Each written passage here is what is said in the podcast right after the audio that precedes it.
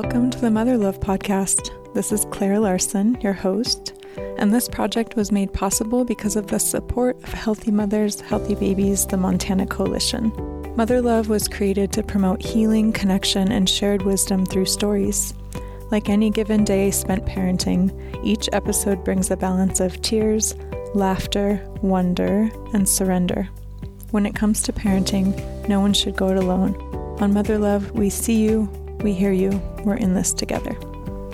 Hi, Mother Love listeners. I'm here with Amy Steffarm this morning. And Amy is new to the Healthy Mothers, Healthy Babies team. And we're all really, really excited to have you, Amy. So thanks for being here and willing to be on the podcast today. Yeah, thanks for having me. And I am really, really excited to be officially a part of the HMHB team and just really love all the work that you all do. And so just love our team. It's so yeah, cool. It's so, we have such a great team right now. It's really wonderful.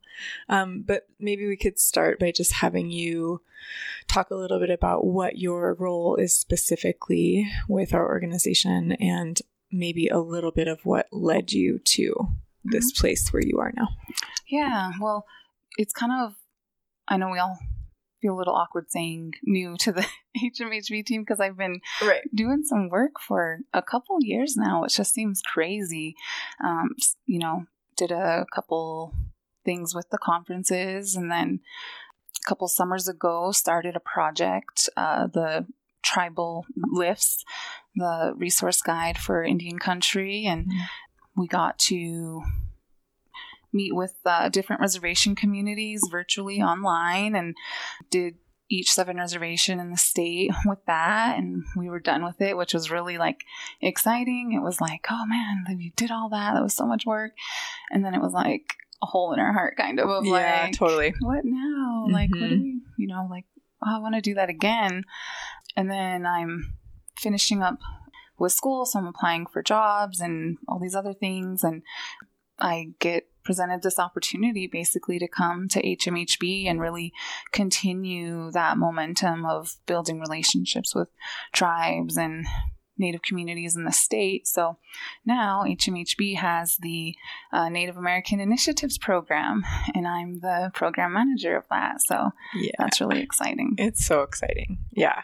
Yeah. And maybe we can talk just because listeners might not know, but a little bit more about what our intention was with making sure that we went to tribal communities and talked with them about lifts because it was a pretty specific intention and goal Mhm. and just kind of what we realized in doing that work. at first it was just kind of like taking these categories and trying to fill in different resources and i kind of noticed like okay well there's some resources that we have that don't fit in these categories uh, as far as us as in like native people Mhm. like Yeah. culture and you know uh, cultural identity is a really strong protective factor for mental health issues and Yeah. there wasn't really a place where we could put that um, also like i had participated in different things like parent language classes or um, dance troupe for your kids where they teach them how to powwow dance Yeah. and all of these things and there wasn't really a place um, to list those so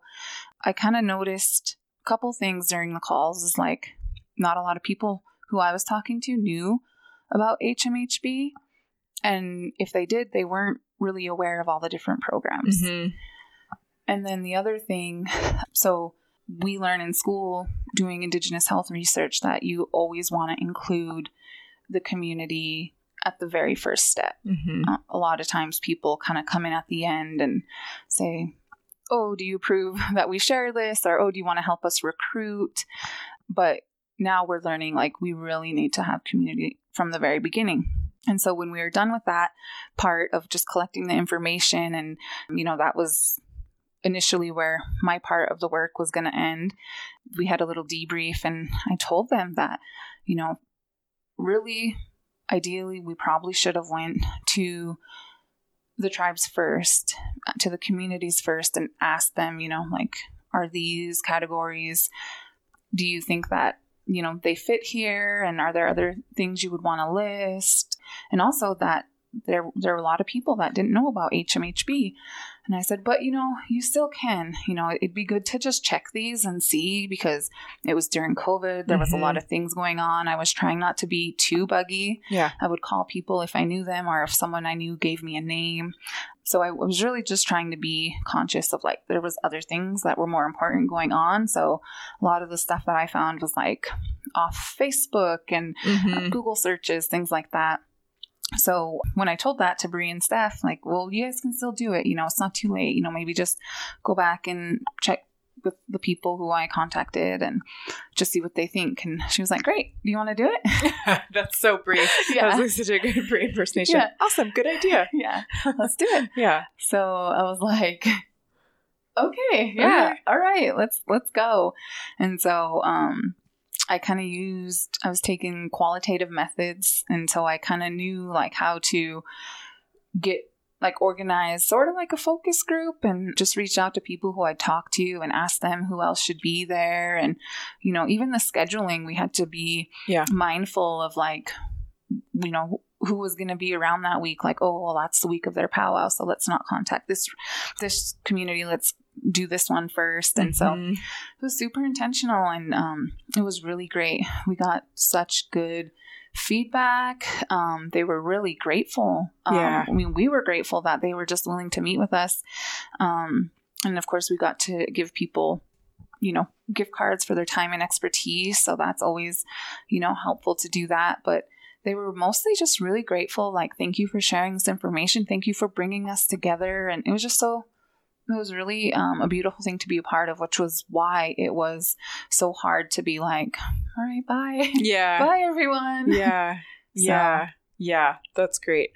Yeah and i think that you know now that we have you aboard officially that it's so promising to have learned what we learned in that process because now we can take that approach which is just so much more respectful you know than than coming crashing in with like our own ideas and our own agendas and our own our own ways of doing things which for a lot of reasons that doesn't feel good right Mhm. and so it's just it's really exciting to be able to think about the impact of even just that one small-ish i don't want to call it small but like that one sort of pilot program as you would say where Mhm. we where we were able to reach out and connect and create relationship Mhm. um, is going to inform so much going forward and that's so exciting yeah, Yeah. like even just having those initial contacts and and I will say, you know, it's it is pretty new. Like it's pretty novel, I think, this approach and being willing and having funders that were like, yeah, like that makes sense. Let's let's do it because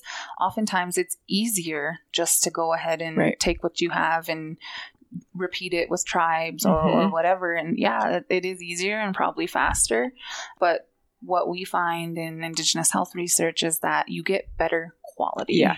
You get different perspectives. Right.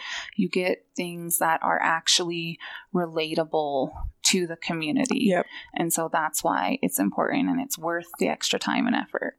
And it's also the hardest thing to kind of get at right? It's kind of the hardest thing and the most necessary thing to be able to access mm-hmm. like those stories and those feelings and those experiences mm-hmm. because you can like we've talked about before like you can do surveys all day long and you know collect data like hard data all day long but you're not really going to understand the issues that are facing our native people and our tribes when it comes to perinatal mental health and like the work that we do at HMHB unless you're able to really create connection and trust Like, Mhm. that's true for any mom that you're talking to about her mental health, but it's especially true considering historical trauma and considering all the different power dynamics that are in place between medical communities. And, you know, it's just so much. So, Yeah, and when we talk about it like that, it's like it's the least we can do, right? Is Totally. include include the people. So we always say like working with indigenous communities instead of working on Right. indigenous communities. And so in that way it's like, yeah, it's the very least we could do, but people don't are still really don't do it. And Mhm. so the way HMHB has approached this to even ask to be like, we need a native, native woman to do this work, I that has like I really res- have really respected HMHB for that, Yeah. and I, you know, as an Indigenous woman slash researcher, felt very confident Yeah. in coming to HMHB to work because I knew that, you know, it's about heart. Like the Mhm. heart was in the right place and that they were that we're intentional and we're careful. And yeah. I respect that. Yeah, cool. Yay. Yeah, so maybe that is a good kind of um, segue into can you just tell the audience, the listeners, a little bit more about what your focus in school has been Yeah. um, and how that aligns? Well, you've already talked about how it aligns, but just tell us what you're what you've been studying and what you've been doing. Yeah, so I'm actually in my final stretch in the University of North Dakota's Indigenous Health PhD program. I have I got my master's in public health at U of M.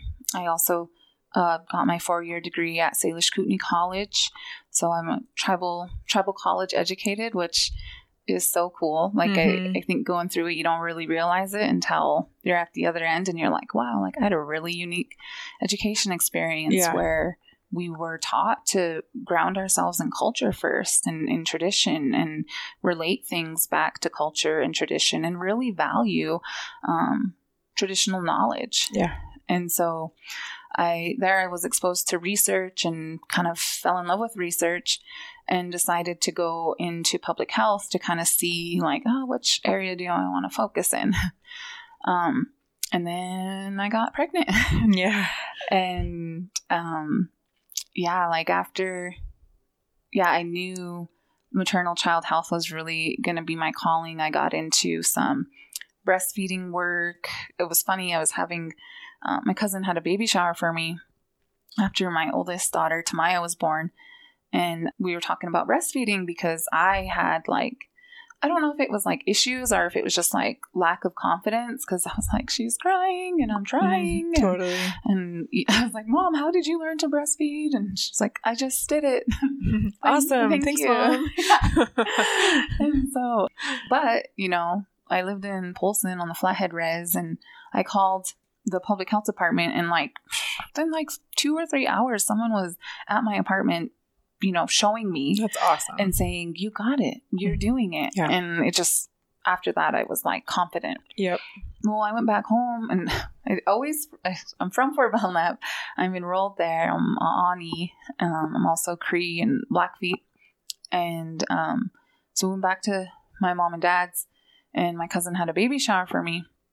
And she was, she just had her third baby and she breastfed all of her kids. And she was a young mom and she still breastfed. And, but with this baby, she was having issues. Mhm. And so she was like driving like these great lengths to try to get help for her her baby who was having issues nursing.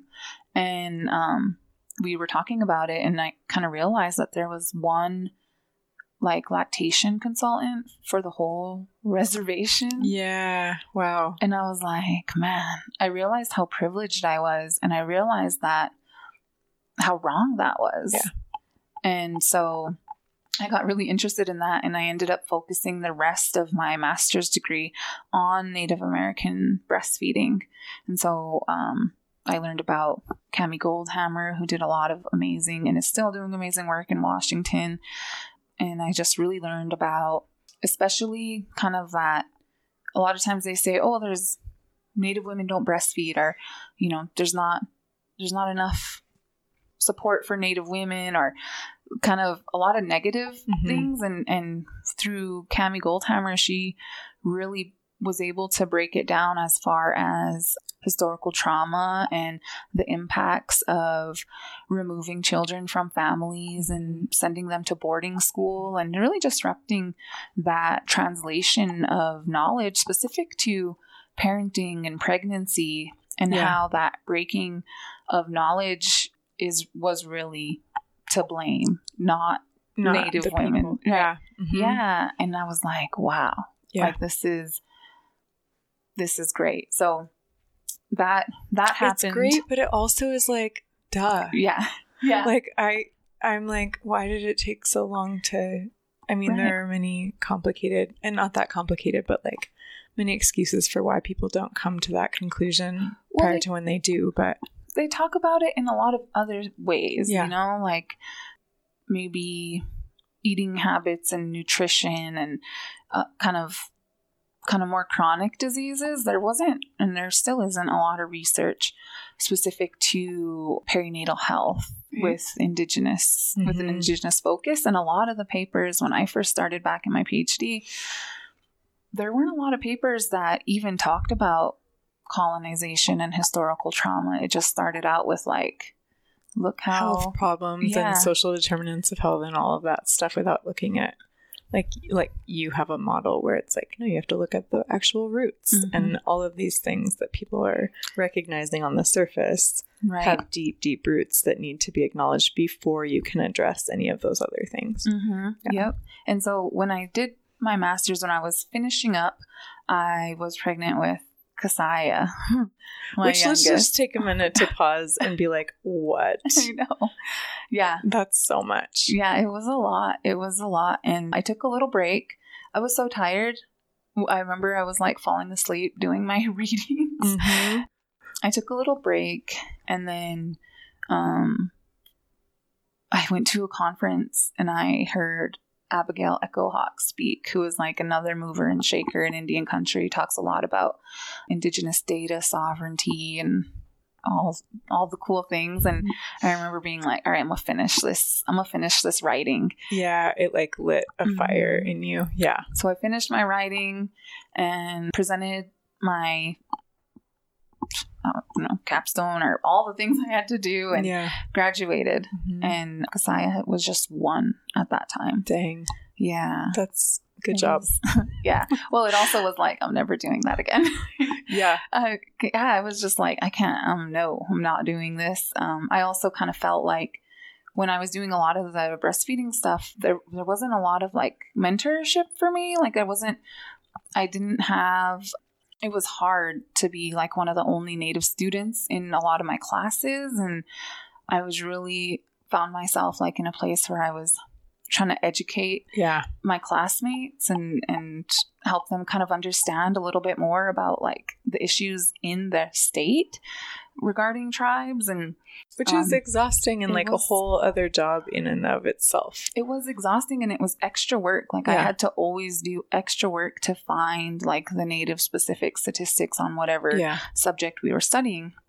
So i kind of felt like in order to do if i was going to go on and do a phd i would have to be like this interdisciplinary thing where it would be like part native american studies and part public health. And i just i didn't want to do it it was i was tired yeah, and my kids were little and i just started working for a while and and we'll kind of get to this a little bit later but i was depressed i, yeah. I was really struggling um, especially postpartum with depression and anxiety and i just took that time to kind of work and try to be normal Mhm. survive Where, where? Sorry, I just like. I just understand what that means, and I think so many listeners will understand that. Like when you're when you're a baby, even if you weren't in school, like I feel like when we made it to the one year mark, I was like, okay, we survived. Mhm. We might continue to survive. I don't really know. yeah but like just like you're saying like just kind of finding the normal and like stabilizing a little bit yeah and getting Yeah. like to solid ground is a big deal yeah so Yeah. especially when you're struggling with postpartum mood stuff which we, we will go into Yeah, later well, but it was so stressful. I was having like stress dreams of like my computer being on fire and like me losing all this writing. And yeah so I, yeah I, I chilled for a while and, and where were you working so I was kind of like in the research game and kind of feeling like, well, if I ever wanted to like do my own research project, like I don't have the right initials behind my name, mm-hmm. but I'm still not willing or ready to do this whole multidisciplinary Yeah. PhD thing. And then the University of North Dakota announced the very first ever Indigenous Health PhD program. And when I saw it, like literally felt like the stars aligned. Like I felt like it wasn't a like, oh, I, I'd like to do that. It was a, i'm I have going to to do do that. this yeah I have to do that. Yeah. And so that's awesome those Yeah. moments are so like so special I was interested in in my postpartum experience, but I also felt like not quite ready or I didn't I didn't want to really think about it still. Yeah. And I also felt like guilty. Like I kind of felt like who am I to work with moms and babies or study moms and babies when like I didn't even like being pregnant or my motherhood experience totally. this time around. Like who am I to do this? Yeah. And it was really hard and we were at that point where it's like okay, you got to figure, you know, you got to you got to choose now. Right. You got to choose your topic because right. that's you need to start studying if you're going to do your dissertation on this kind of stuff. And so, I finally just had this moment where I realized that I did not want other people to feel the way I felt about that. Yep. I didn't want people to feel that guilt and mm-hmm. shame and that kind of suffering in silence. Yeah. I kind of felt like, okay, like I will I will do it. Like, yeah. Kind of reluctant. Like, yeah. All right. I guess. Yeah. All right. And in that way, it's so interesting because it's one of those things, right? Where like, this is so often the case in this type of work, but you're the hardship and struggle and pain that you've gone through then becomes the qualifier for mm-hmm you being able to work with other moms who are going through those same things. And had you not had that experience, you wouldn't have the perspective and be able to empathize with their experiences and really be able to address the concerns in a way that is like, you have your own lived experience and felt sensation of what that's like, mm-hmm. you know, and so it's, I feel like that's it's like, who am I to do this? It's like, you're exactly the person to do this. Yeah. And I was also a little mad, you know, like I, yeah. I started looking up the literature, the, the research on it. Not only was there not a lot, mm-hmm. it was all like these papers that I felt really perpetuated negative stereotypes about Native women, especially like when it came to, to substance use. Yeah. You know, wasn't telling the whole story. Totally. Wasn't, you know, going back to the root issues. And it really made me mad of mm-hmm. like, why is nobody looking at this? Right. And it, I felt kind of, uh, jaded about that yeah. for a while because I kind of felt like nobody cares. Yeah. Well, it's almost like the literature that people were putting out was like more of a, a, confirmation and affirmation and like a statement that like this is a lost cause, mm, right? Because yeah. if everyone is like just struggling with addiction and poverty and all and these things are happening in these communities, then like what are we going to do? Mm-hmm. Like it's almost like you throw your hands up in the air if that's the only data that's been collected and like proven. Right. Yeah or it's like come help us or like we need right. we need help and right what we were one of the very first things we learned in the indigenous health program is you know we've survived a right. lot totally that we have been through a lot and we you know there is you know negative effects of that historical trauma and genocide and the stealing of of our our knowledge i don't like to say loss of knowledge i like to say right. stealing totally. because it was like really intentional way of disconnecting that yeah. knowledge um, translation. And we're taught to really look at the strengths. Mm-hmm. like wh- why you know we're we've been through a lot and we're still here. Mm-hmm. what part of those strengths of each different community can be used to fix these issues? Yeah. And none of the research really that i saw at that time was talking about that. Yeah. So yeah i decided to do that and it just kind of it was yeah, everything has been working out pretty great so far. And so right now, I finished all my classes. I passed my um, mm-hmm. comprehensive exams, both of written and oral. And so I'm officially now a PhD candidate as of like January. And so now I'm just strictly doing dissertation work. And so it's a really exciting but also like terrifying place to be because this is where I was when I, you know, was pregnant with Kasaya and I like took yeah. the break and it's yeah. just it's all this writing. But yeah. um luckily, you know, I'm in the environment again. Like I'm right. doing work with HMHB and it's super related to my dissertation. I have, you know, my team here and I have my uh professors and my advisor back at UND who mm. are like, you know, it's a very I'm very motivated. So. Yeah, that's so awesome. Good job. Thank you. so much work. Yeah. Yeah. And you just moved. Oh, yeah. So you're yep. like settling into a whole new place and community of yeah. people too. Well, let's kind of go, we're going to rewind a little bit and talk about um, I, what I'd like to talk about next is your own personal experience with having mood a mood disorder and experiencing postpartum depression. Uh, I think that's a really rich part of your story, and it's something that you and I have been able to talk about and relate to one another. So let's go there. Yeah. And I don't really know where to begin, but I bet you do. Yeah, I don't I don't really know where to begin either and and I think like for me it's it is still hard telling my story Mhm. because I feel like not very many people know that about me Yeah. even. I feel like people who maybe sit in on my presentations might know more about me than some folks in my own community or even some of my own family Right. sometimes. Yeah. So it gets a little, it, it's hard, but I also know it's important because mm-hmm. I am always so inspired by other people's stories. And I think, like, through my story, I use a lot of my own story in my presentations to help give examples of like where these breakdowns are Yeah. or where the, you know, where more support is needed, Mhm. things like that.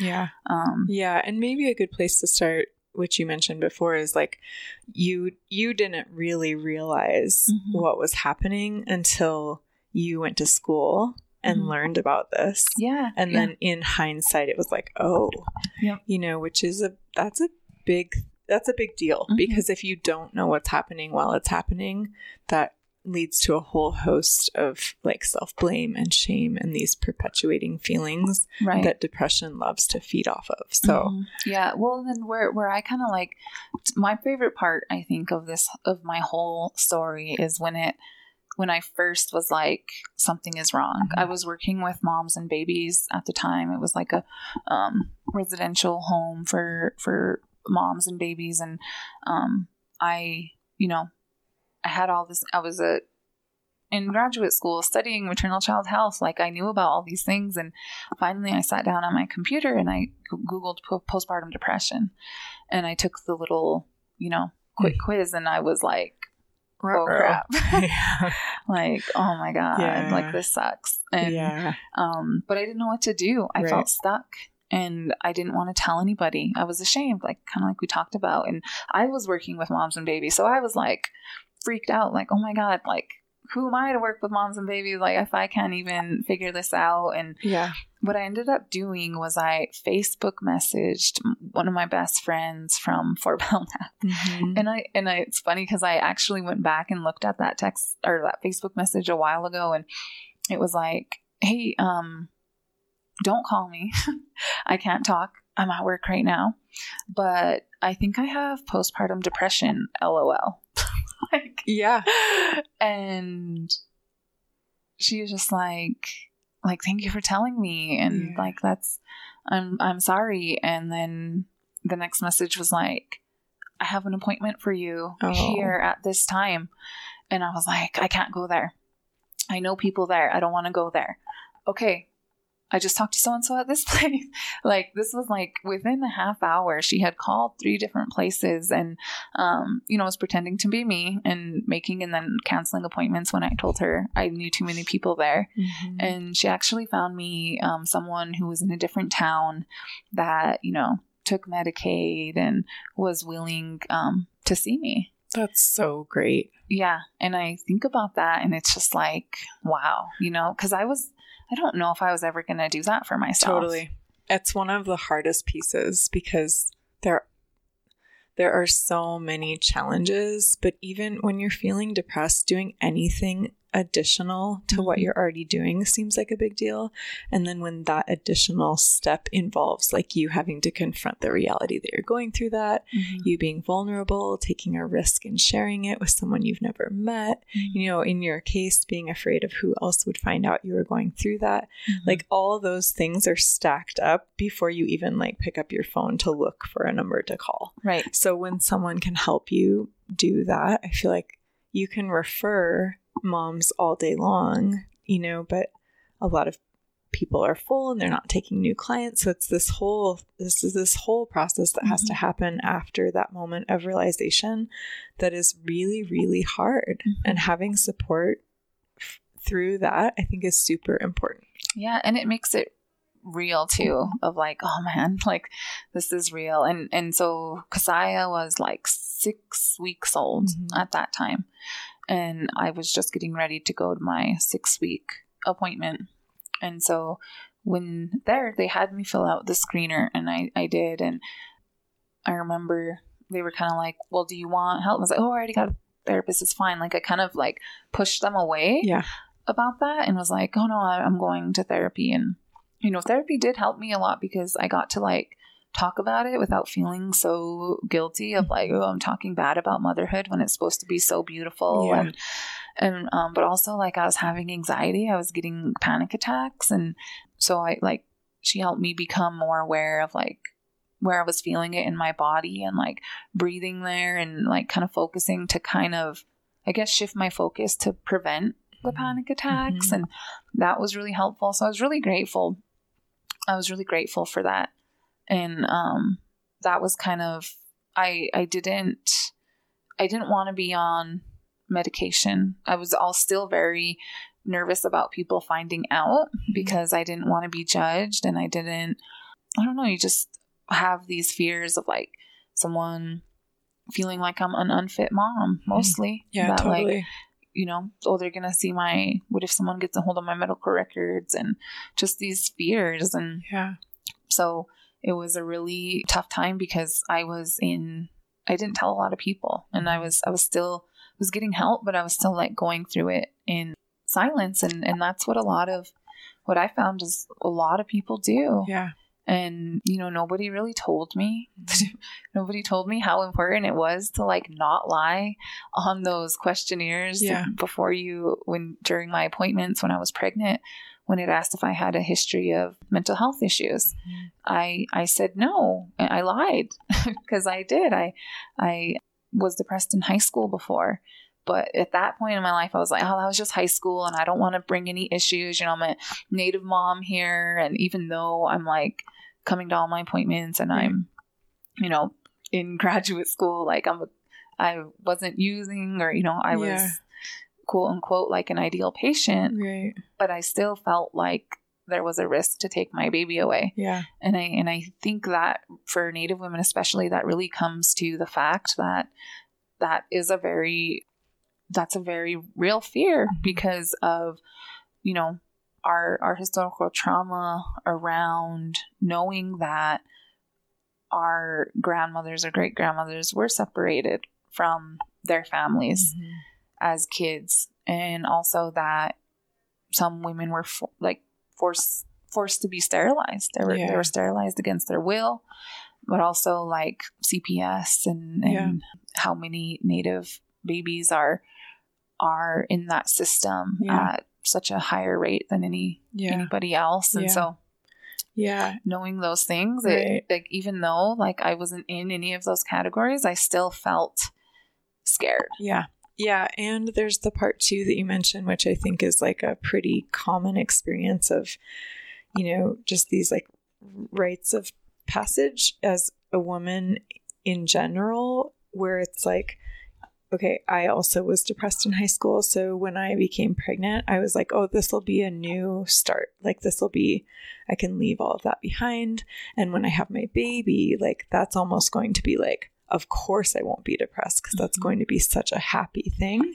Yeah. And then, and then it isn't. And you're Mhm. like, oh no, like I'm still the same person with the same struggles where I, I like thought that overnight I was going to be like Betty Crocker and I was going to like be like the perfect housewife. And I just had this vision in my mind of like a complete change in me as soon as baby came. yeah And then when that doesn't happen, you know, and that's part of why you don't, I think you don't, t- people aren't honest when they take the evaluations, especially in pregnancy. Is Mhm. they're like, yes, I've had this before, but I don't want to mention it on here because I don't want to consider that it could come back. Mhm. Right? Yeah. Yeah. Or even know, like I didn't know how much that put me at risk. And I think if I did, I would have been like, oh yeah, like like help. Or, you know, I've I've never really at that point never really heard of anybody who had you know, unless the extreme like headline things. And it was actually kind of funny because uh, well i guess it's not funny but it's maybe ironic.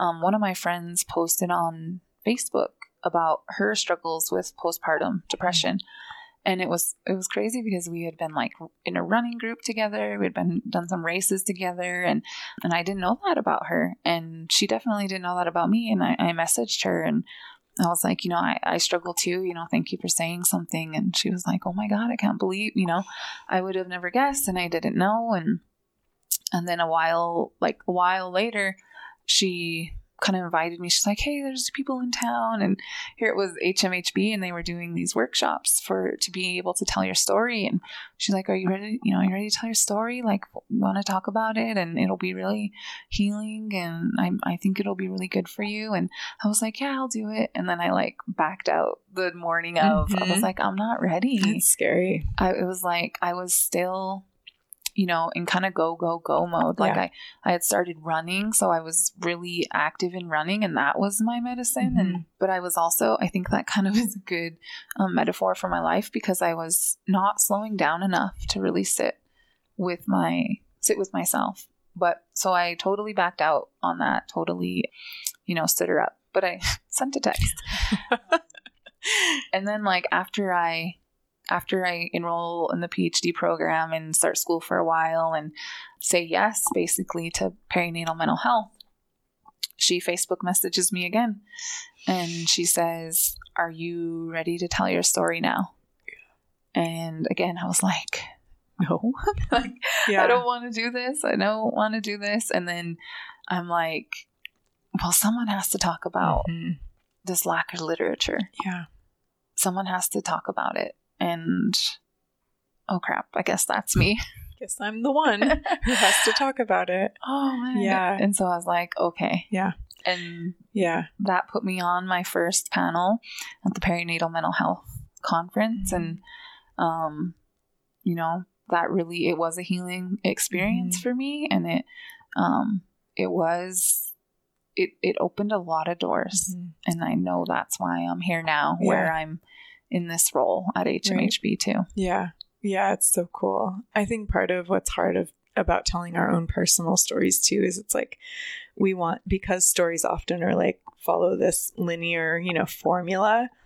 Like I've been like, oh, I can't tell my story and have the end be like, and I'm still depressed. Yeah. like, yeah. like it seems like there has to be resolution. Yeah. And part of the resolution, if you are a person who lives with mental illness or who struggles with depression or anxiety, is like oftentimes it's still a part of your life, mm-hmm. you know, and it comes back and, and there mm-hmm. are things that remind you of those times when you're really ill and you have to be able to accept that like it's an ongoing healing process mm-hmm. and hopefully like it doesn't stay as dark and as low as it was before mm-hmm. but it's not the kind of story that like you tie it up with a neat bow and say like the end and right. now i'm like living happily ever after right you know this pretty cute right. little story yeah like feel good yeah there's no like final solution to it and i feel like that's part of what's hard about telling the story yeah. but it's also what's really hopeful mm-hmm. to people who are hearing the story because if that's not the end goal to like cure or like be completely rid of these things that are a part of who we are, then there's hope that like it's achievable to mm-hmm. even get better at all. Right. And yeah. like hearing other people's stories, it's like you learn tricks, you know, you learn things to right. add to your own toolbox. And even for me, like my own story can kind of has become my toolbox too of like okay i better it's been a while since i like been outside i better go do that or mm-hmm. um and yeah it, it, was really interesting and a really um, eye-opening experience being in school and studying this because i didn't really realize well even just the opportunities that were missed of of me kind of not feeling good or me that's how I knew like, oh man, I should have actually been truthful on that, um, on that uh, question about if I had any mental health issues in the past, because that might have, someone might have been able to help me sooner. Yeah. But also like during, one of the things that happened to me was during COVID, I um, started getting depressed again. I would get these depressive episodes. And like when I get depressed, I like want to stay in bed and like doing anything. Like I'm, I, my mind is working like against me so hard mm. that any little thing feels like I'm going to do it wrong, so I'm not going to do it at yeah. all. Like literally doing the least. And I was home with my girls by myself, and they were pretty young at the time when COVID happened. I think they were like three and 5 Mhm. And it God, was, that's hard ages for that to be in isolation and quarantine. yeah, we were Yeah. not doing the homework that we were. So my daughter was in like kindergarten, and it's like, no, No, we're not doing same. this. I had one in kindergarten, and it was like kindergarten online. Are you kidding me? Mhm. Yeah. Yeah. Anyways, Um, and so, but what happened was I was going through these depressive episodes, and I was laying in bed. My oldest, Tamaya, she comes up and she was like, "Mom, can you please get out of bed?" And in that moment, I like remembered like me being in high school when I was depressed and my dad standing at my door and was saying, Please, aim, please get up, please get out of bed. And then I thought about when I was pregnant with Kasaya, my husband at the time standing at the door of the bedroom and saying, You can't do this, aim, you gotta get up. Will you please get out of bed? And I realized that like depression had been a part of my life for a lot longer, a lot more frequently than I realized. Yeah. And so it made me feel at that point a little bit like, damn, this is never going away. Yeah. This is this is how I'm gonna be forever. Yeah. But it really helped me realize that this wasn't something that just happened in postpartum. Like this was um so, you know, once I got out of that episode, I, I got back into therapy and was, you know, trying to keep myself well. Yeah. But what it helped me realize was that I didn't realize I was depressed during my pregnancy, but I was. Yeah. And there were so many different times where I just didn't have the language to describe how I felt, but I knew I felt really, really bad because I was like stuck in bed. I was so exhausted, but I had Tamaya, who was a toddler, and I just, I remember I kept telling everybody, like, I don't, like, all my different providers on my different appointments, like, I don't feel good. I mm. don't feel like myself. Yeah. I feel different this time. I feel tired. And then a- a lot of times I would just get answers like, well, you're a little bit older this time, or it's harder when you have another one because you got to rest as much as you wanted last time. So this time it's different. And so I got all of these messaging of like, it was almost like, you'll be fine, get through it. Yeah. And so that was I I literally thought like every appointment whenever I went in to like get my blood drawn or you know pee in a cup that something was going to come back and there was going to be like this aha this is what it is and you just need to take more iron or you know like it, yeah. I literally thought something was going to show up because I knew something was wrong but I didn't really know how to explain it right. Yeah. and so when I had after I, I figured I was just tired you know like Yeah. it was a pregnancy Yeah, it is. It's hard to discern because it is it is exhausting to be Mhm. pregnant and have a toddler. Yeah. But like but just one more question like when you had gone into the office might have made a huge difference of like what do you mean you don't feel Mhm. the same? Like Mhm. tell me more about that, right you know? right and you know i know people are busy like I'm, Yeah. i know i study all these things i know how underfunded every- so i'm usually like all right Yeah. here's my stuff and let's Right. go but yeah and when i had kasaya i literally thought that i was going to feel better Yeah. because okay my baby's here now Yep. and i'm not pregnant anymore Mhm. like this is it like Yeah. i've reached the end like i'm going to start feeling Yep. better and i never did Yeah. And I felt really cheated about that. Yeah, I remember someone. I remember like specifically a doctor's room that I was in, and I was really struggling, and I was trying to like convey that. And I remember him saying to me, "Well, the cure to what you're describing is birth, is giving birth." Mm. Like, and so I remember just being like, "Okay." Mhm. I'm gonna put a lot on that then. You know, Yeah. there's a lot riding on you being right about that. And then yeah, like it I'm wasn't older true. in this pregnancy, and so okay, yeah. Once I'm done with this pregnancy, once I give birth, like I'm gonna see my baby, and I'm Right. gonna have these butterflies, and the butterflies never came. Yep. And I used to feel really guilty about that too. Yeah. You know, Totally. and and now I kind of like I don't know for sure, but I kind of just tell myself that the butterflies were there, like I just couldn't feel them. Yeah. Like I think you know I really do believe that like Kasaya felt them, yeah. and um Yeah. I just yeah, that's something I, I still feel guilty about, but that's kind of the only way to describe it of like, I thought this was going to happen and then it didn't. And yeah, that's how depression behaves. Mm-hmm. Like it numbs, it takes away, it like mutes those moments. So, mm-hmm. like, you're right, they're still there, they're still happening. Thankfully, a lot of times the other people involved can still feel mm-hmm. what's going on. But when you are experiencing deep depression and anxiety, like, there's a filter and you can't quite feel what you know you should be or want to be feeling right. in these moments that are so beautiful. Mm-hmm. Yeah.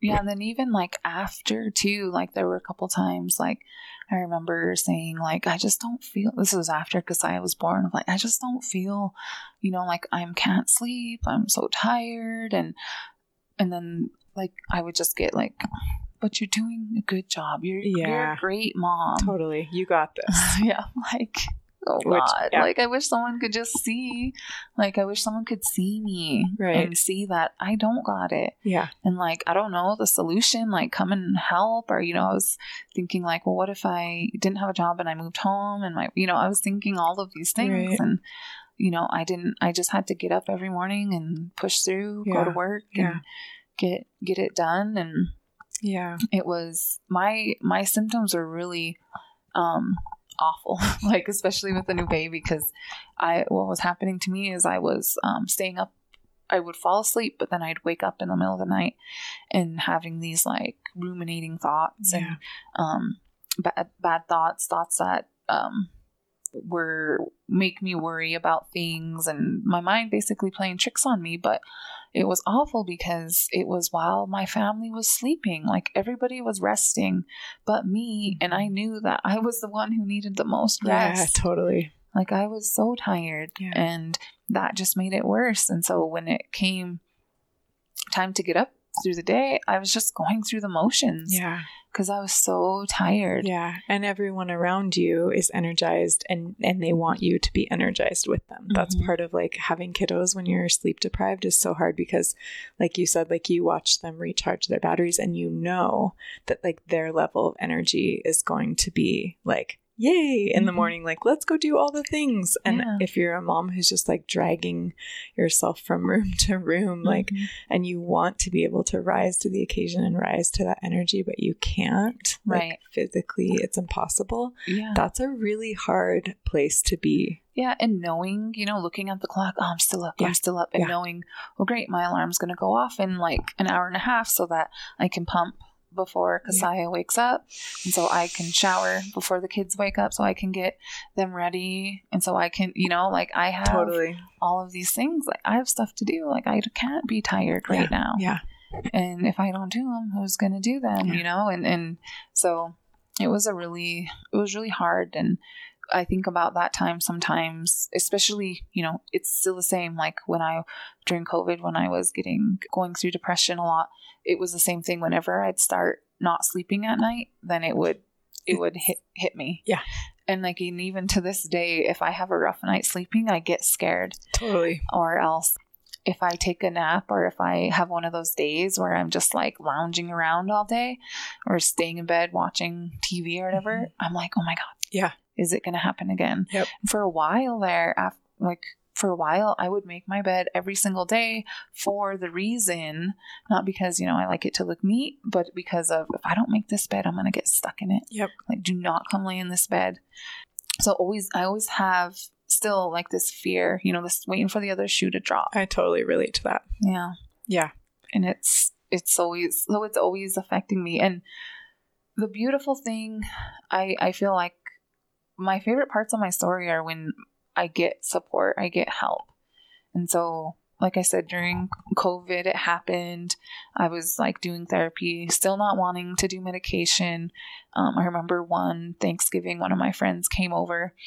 She hadn't heard from me, or, you know, I was not like hanging out. And she, she was like, I'm coming over. Mm-hmm. You know, mm-hmm. I, I know something's wrong and I'm coming over right now she brought peanut butter and yes. she uh, come and got my girls and fed them and she said just rest like yeah. whatever you need and me i'm thinking oh god i'm gonna do the dishes yeah. i'm gonna you know right and i uh, laid there and like cried and ate my peanut butter. Yeah. and but man, and then when she came back, we talked about it, and that was that was what was so hard with depression too. And this time, like, because it was like, well, what's wrong? What happened? And it's literally like nothing happened. Yeah. Like there was no drama. There, they just feel like this, and Mhm. that makes it even worse. Of like, geez, nothing's even wrong. Why are you so sad? Yeah. Like to myself, you know. Yep. And so being able to just like voice it over with my friend a little bit, that kind of gave me just a little bit of like not not being alone. Yeah. Well, and like you said, like there's so many times when people are meaning well and meaning to be encouraging where they say you got this and like it's going to be okay and all these things and you said like you f- you don't feel seen. You feel mm-hmm. invisible and you feel like even more invalidated in how you're feeling and like this is what it looks like for a friend to not do that, right? Mm-hmm. To to say like, "Oh, you don't got this." Right. So I'm going to come over and help you because I can see that you're really suffering peanut butter, help with the kids, Yeah. rest. Like those aren't huge things, but Mhm. when you're depressed, like for someone to actually be willing to like break through the wall that you've put up Right. and extend their generous just like okay i have energy i know you don't so let me help you with just these things even Right. and and it's like yes that's helpful for all the practical reasons but it's also helpful because you just don't feel alone anymore and you feel like you kind of like maybe deserve to rest for a minute Right. Uh, and I had a couple friends do that for me before. And I always think about that. You know, like that's the kind of the kind of act that I think people don't ever I'll never forget that. yeah So I, I had done that and I was during that was during school. And it was really hard to Yeah. be like feeling like that and not, you know, still having papers to write and kids to feed. i can imagine yeah it was it sucked and then so it kind of started happening again i was like okay i waited until you know it was too late last time not too late but my friends had to reach out to me this time you know what i'm gonna i'm gonna get support and i felt it like coming on and i told one of my uh, really good friends in school we're classmates we did did a lot of awesome papers and stuff together and like a lot of our classes focusing on moms and babies Mhm. pretty much and I told her, I was like, oh, I think I'm getting depressed again. And I was also more comfortable talking about it Yeah. because of my research and because I was sharing my story more. Like all my classmates knew because I always give my positionality statement about it Mhm. so people know why I'm studying, what I'm studying. So I was like, man, I feel like I'm getting depressed again. I'm like, oh, what's going on? Well, there's this, there's this, there's this. Um, I just feel it. I feel it coming, and I'm just, I can't do it again yeah totally and she was like have you ever thought about medication? It's like, no no no because i don't know i don't know about the side effects. That scares me. It's just me here with my kids. She's like well i know that i've you know i've used it before and it made me feel like i could she said something crazy like it made me feel like i could do life again. Yeah. And i was like well that sounds pretty yeah. good. that would be great. Like, i'll take some of that Yeah, please. totally. Because So- i don't feel like i can Yeah, do life right yeah, now. Yeah. And it it's so like it's so tricky with depression too because a lot of times like I just feel guilty. Yeah. And I and I feel like a burden. And I don't think what people realize, like people say like death by suicide and stuff is is selfish. And, and I hear a lot of that talk. And that really, you know, hurts me because I, I don't I know that that's not true. Totally. Me too. Like, yeah. for for me i just felt like such a burden. I mm-hmm. literally felt like my girls would be better off without a parent like this yep. that my family would be better off without having to worry about me or Yep. my friends worrying about me. Yep. and so yeah i was i was really that point at that point really starting to go through it and kind of feeling like oh man like i i, I don't think i can do this like you anymore don't have it in you to go through another round of it Yeah. alone yeah Yeah. And so because I reached out, I did make an appointment. I made an appointment at IHS. And um, when I talked to my provider about it, and she was great. Like she was native Mhm. and she kind of broke it down. She's like, I think you, you know, these are coming back in cycles. Like it always comes back. And I think you, I think you're right to think about medication. And this is what we, you know, this is what we can do for you. And one thing, like I, I do, I'm in the process where I do uh, this fast during the summer, like for ceremony. And I was like, well, I can't, I need to be on, I need to be off of it by this time. Or, you know, so she, and when I told her that, she understood. She didn't like question me or be like, no, you have to take your medication no matter what. Mm-hmm. She, she worked with me on that Yeah. and like made me Yeah. feel comfortable about it and knew that that was coming and, you know, and told me, you know, it would be fine. And so I started taking medication last year and I it's crazy. It's Right. like Yeah. night and day. And and me being me, here, you know, the mind still learning how not to let my mind play tricks on me, I felt really slighted about that. Like, wow. Like I think Kasaya was four at that time. Mhm. And I was like, well, she was five. And I was like, wow, like maybe, maybe I could have had a whole different life Yeah. if I would have just been more open to it Right. when maybe in that very first questionnaire when I was Yeah. pregnant or, Yeah. you know, and so I felt like really slighted that, you know, maybe I could have been a better mom to my kids or all of these different things. But at the same time, I was just so grateful Totally. to be feeling better now. I didn't really let myself go down that road too much, but I I do I do make sure I let people know that because Yeah. There might be other people considering it or afraid of it or whatever. For sure.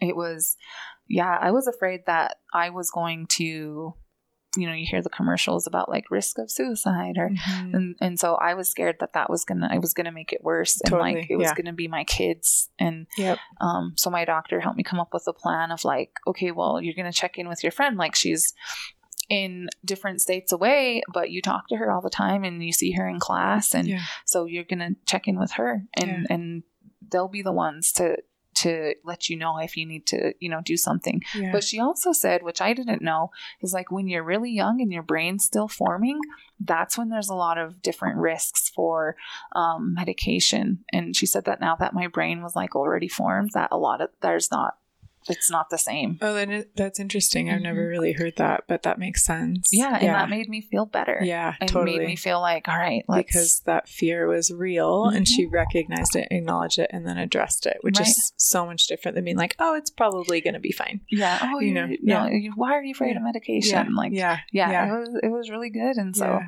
that's Yeah. that's and like kind of like you said it it never it's always something that i'm gonna you know battle like i i think at first i thought oh i'm gonna try to get off of these and you know so mm-hmm. and so and be Yeah. okay on my own yeah, but it just feels so much life feels a lot easier and yeah, for my girls you know too like being able to not have a episode where i'm like stuck in bed Yep.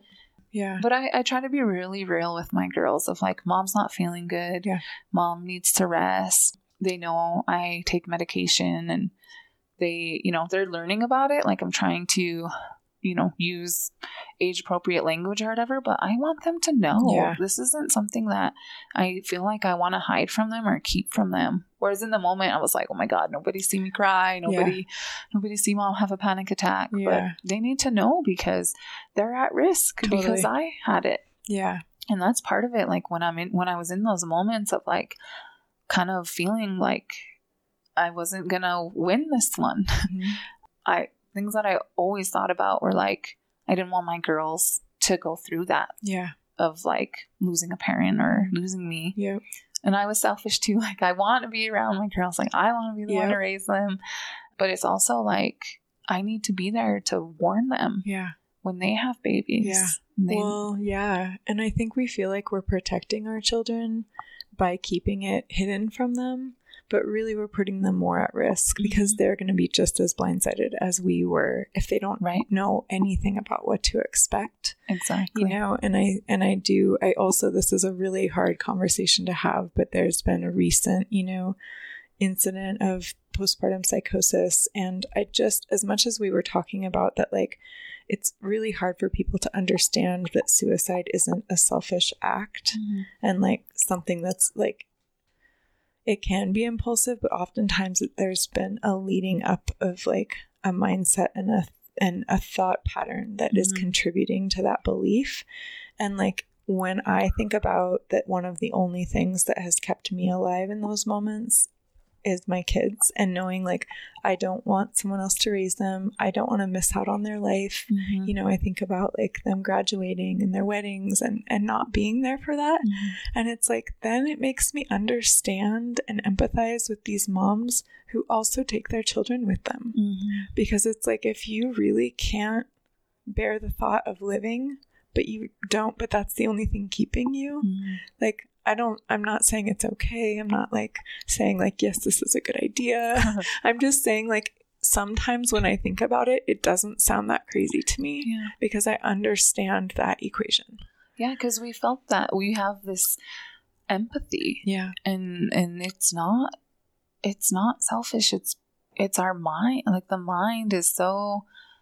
When they say your mind can play tricks on you, like I almost feel like it's such an understatement. totally. It's it's really tough to be in that that cycle of like beating yourself up to the point where you can't get out of bed. And one of my therapists was like of course you can't get out of bed. Like do you do you i need you to listen to how you're talking to yourself. Like how would you talk to your best friend? How would you talk to your daughters Mhm. if they were stuck in bed? Right so like that's kind of what i try to Yeah. i try to remember and of like my body just needs to rest and so I would talk to my girls to tell them what was happening a little bit, but I was really telling it for myself like, mom needs to rest. Like, my body's telling me to rest. Like, Mhm. and that was helpful because I was telling them, but I was hearing it too. yeah And yeah, it was pretty, it's pretty powerful. I think for me too, like, I know that I can't physically protect them. You know, like, I can only do so much physically totally but what I'm learning in school and just kind of the way my mind works, like there's a system Mhm. that we can change Mhm. to make this, to make people more aware, Yeah. to give people more support, to help people get the help that they need, Mhm. to normalize this, Yeah. to commonize it. Like yeah we we need to be talking about this if you know not for ourselves but for our daughters Yeah. Yeah. Yeah. Yeah. I think so. And just taking, trying to, continuing to chip away at that stigma that is so profound still. I do think we're all making great progress about mental health and like being more aware of it, but there's still that sinking feeling of like, I'm broken and I don't want anyone to see that I'm Mhm. broken. And it feels so scary to say, you know, I have depression and I want to die versus like I have cancer and I am dying. Mhm. you know and, and like that is a comparison that happens all the time. I'm not the first one to come up with that but like somehow there's no judgment around one and a lot more compassion actually.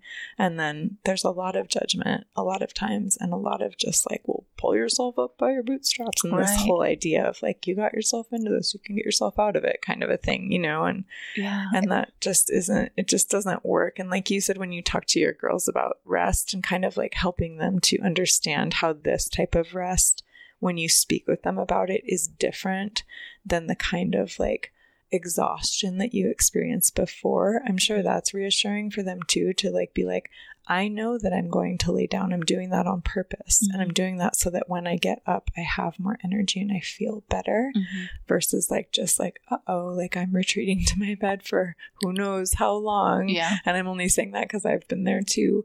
Um, and it gives them permission to rest and it gives them permission to slow down Mhm. and reflect and be able to say like what do i need right now to be okay? Right. You know and i think for me medication is part of that equation because like not only can you do life again as in like you know stay up again and do all the dishes and pack the lunches and like today's valentine's day and Oh you posted about like row. All the valentines are out. My kids giving out easter candy today for example.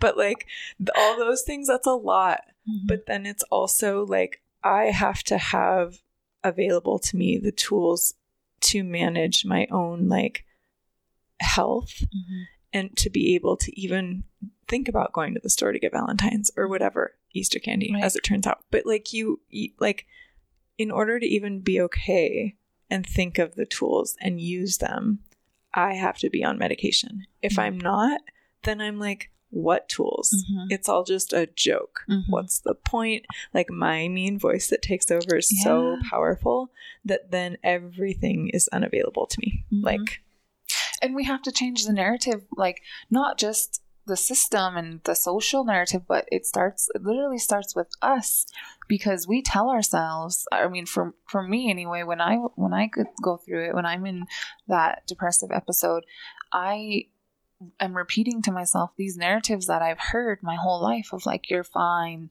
there's nothing wrong, and like, you need to get up, you need to be, you know, you can't rest, yeah. or, um, you know, you're you, you need, you know, you're being a bad mom right now. Yeah, you're failing. Mm-hmm. Yeah. And so, kind of shifting that narrative a little bit, and like the way one of my therapists once said was like, would you say those things about yourself if you had a broken leg? Yeah. And like, would you judge yourself for being in bed? Mm-hmm. And it's like, no, like that's yeah. obvious. Or would you judge yourself for taking like a sick day mm-hmm. or taking ibuprofen because you're in pain. Exactly. Yeah.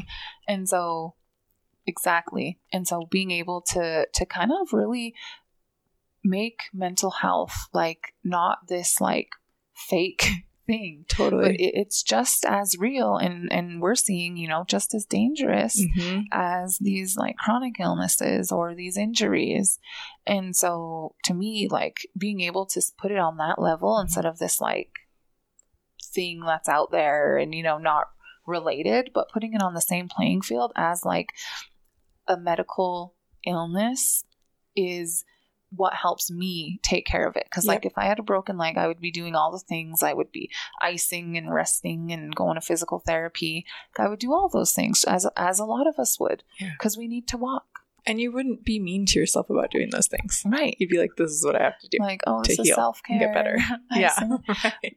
Yeah. But with mental health, it's the same thing. We need we need yeah. our mental health to do the day to day things yeah. and to, you know, and and I think for us, you know, try to try to make a difference. Mm-hmm. Try to you know that it's so important. It's so important in so many aspects. And so that's why to me i really has my experience has i really don't judge you know like we never know what people are going through. Yeah. and i i'm trying you know I, I don't i still don't tell my story a whole lot. That's why today is kind of a lot of people i think don't know a lot of my struggles and except unless they've been in one of my presentations, which is usually like kind of like a select crowd of yeah. providers and whatnot, not really family and friends. So it is still a little hard, but it's, you know, it's something that that I'm working on and also I don't ever want to do a disservice to people to my family, to my daughters, to my nieces to say, oh, I'm perfect. Yeah. I'm getting my PhD. And, you know, life is so I've been really more intentional about sharing things that are like real. Yeah. Of like, oh, look, I, I thought I was going to graduate walk across that stage this May, but it's that's not happening. Yeah. And so, um, or even like the Valentine's Day thing of mm-hmm. like, oh, I messed up. Like I, there was nothing at anywhere for Valentine's totally. Day.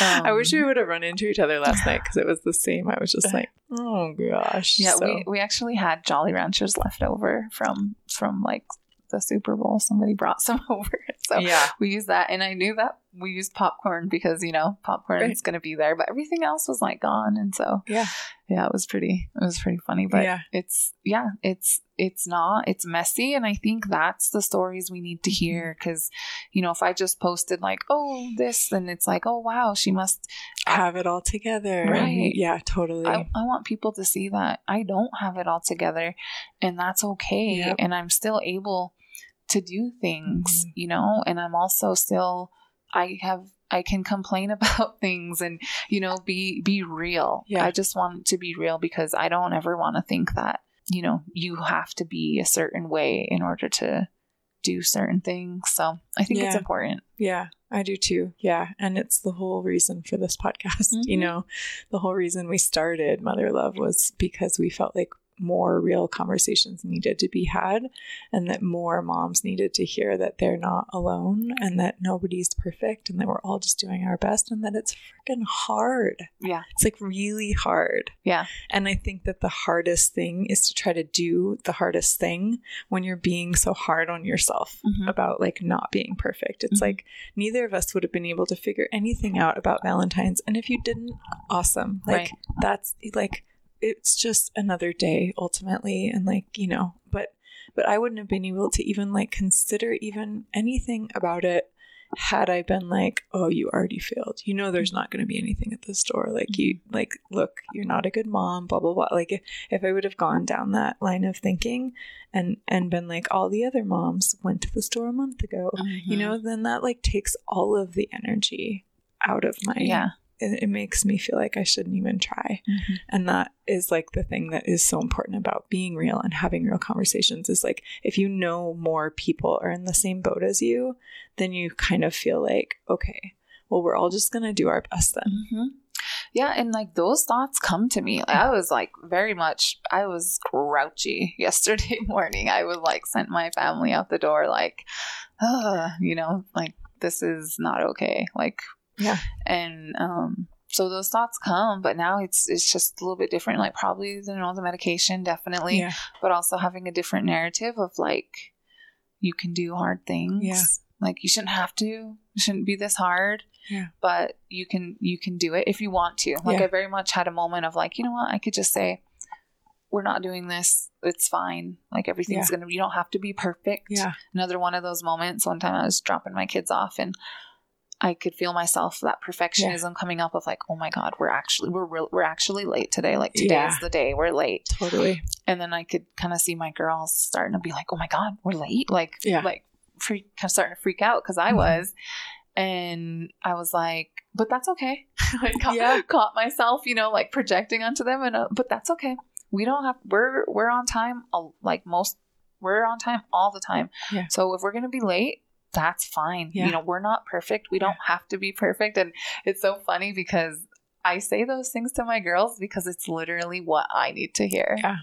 and changing changing that narrative but yeah i totally was beating myself up yesterday and and part of it you know going through these things it's almost like what they say about labor too is like well you did it you know you did it then you can do anything kind of Yeah. Totally. and and i i know that i've been through something you know i've survived and i'm surviving and i'm i'm a i'm a fighter Mhm. and so i just you know wherever i choose to direct that energy like it Yeah. I'm, I'm I feel more confident that I'll be okay. Yeah.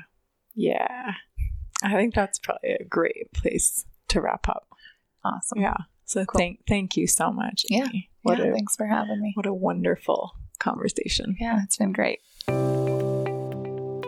Thank you to our incredible editor and producer, Brooke Boone Miller, for sharing her gifts with us. She is a mom and she gets it, and for that we are so grateful. If you are seeking supportive parenting resources, please visit hmhb lifts.org, an online guide meant to connect Montana families to services and programs throughout the state. It's okay not to be okay. Help is within reach, and you don't have to go this alone. We promise. And if Mother Love speaks to you as much as we hope it does, please consider supporting this project by subscribing to the podcast, sharing it with your network, and or writing us a quick review. We are passionate about getting these stories out into the world, and we need you to help us spread the word. Oh, and just one more thing. We know a lot of moms who are really fired up about creating change in the maternal health care world. If you feel inspired to make a donation to this movement, please go to hmhb-mt.org slash donate or click the link in the show notes. Even just a 5 or $10 donation can make a huge difference. Imagine a future where mothers and caregivers feel supported, seen and heard as they carry out the most important work of their lives.